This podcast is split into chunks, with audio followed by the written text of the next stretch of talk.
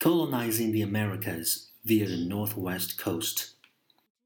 It has long been accepted that the Americas were colonized by a migration of peoples from Asia, slowly traveling across a land bridge called Beringia, now the Bering Strait between the northeastern Asia and Alaska, during the last ice age.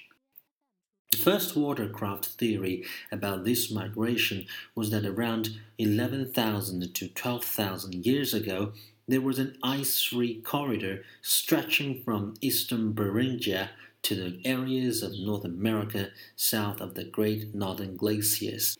It was this mid continental corridor between two massive ice sheets, the Laurentide to the east and the Cordilleran to the west, that enabled the southward migration. But belief in this ice free corridor began to crumble when paleontologist Glenn MacDonald demonstrated that some of the most important radiocarbon dates used to support the existence of an ice free corridor were incorrect. He persuasively argued that such an ice free corridor did not exist until much later when the continental ice began its final retreat. Support is growing for the alternative theory that people using watercraft, possibly by skin boats, moved southward from Beringia along the Gulf of Alaska, and then southward along the northwest coast of North America, possibly as early as 16,000 years ago. This route would have enabled humans to enter southern areas of the Americas prior to the melting of the continental glaciers.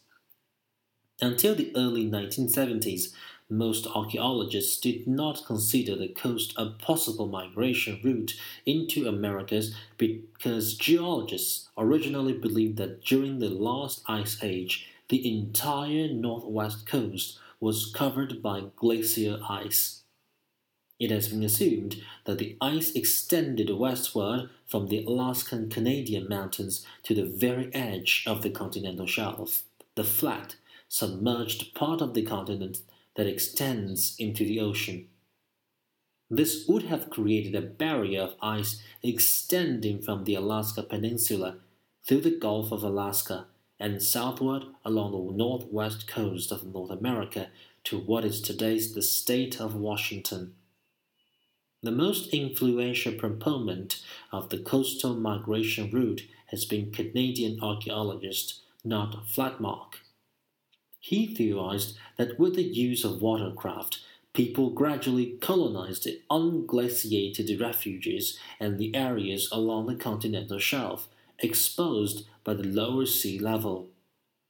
Fladmark's hypothesis received additional support from the fact that the greatest diversity in Native American languages occurs along the west coast of the Americas, suggesting that this region has been settled the longest. More recent geologic studies documented deglaciation and the existence of ice free areas throughout major coastal areas of British Columbia, Canada, by 13,000 years ago. Research now indicates that sizable areas of southeastern Alaska along the inner continental shelf were not covered by ice toward the end of the last ice age.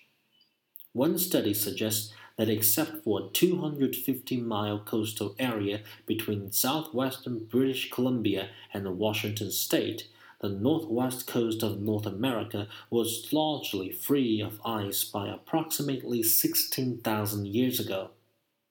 Vast areas along the coast may have been deglaciated beginning around 16,000 years ago, possibly providing a coastal corridor for the movement of plants, animals, and humans, sometimes between 13,000 and 14,000 years ago. The coastal hypothesis has gained increasing support in recent years because the remains of large land animals such as caribou and brown bears have been found in southeastern Alaska dating between 10,000 and 12,500 years ago. This is the time period in which most scientists formally believe the area to be inhospitable for humans. It has been suggested that if the environment were capable of supporting breeding populations of bears, there would have been enough food resources to support humans. Fladmark and others believe that the first human colonization of America occurred by boat along the northwest coast during the very late Ice Age, possibly as early as 14,000 years ago. The most recent geological evidence indicates that it may have been possible for people to colonize ice free regions along the continental shelf that were still exposed by the lower sea level between 13,000 and 14,000 years ago. The coastal hypothesis suggests an economy based on marine mammal hunting, saltwater fishing, shellfish gathering, and the use of watercraft. Because of the barrier of ice to the east, the Pacific Ocean to the west, and populated areas in the north, there may have been a greater impetus for people to move in a southerly direction.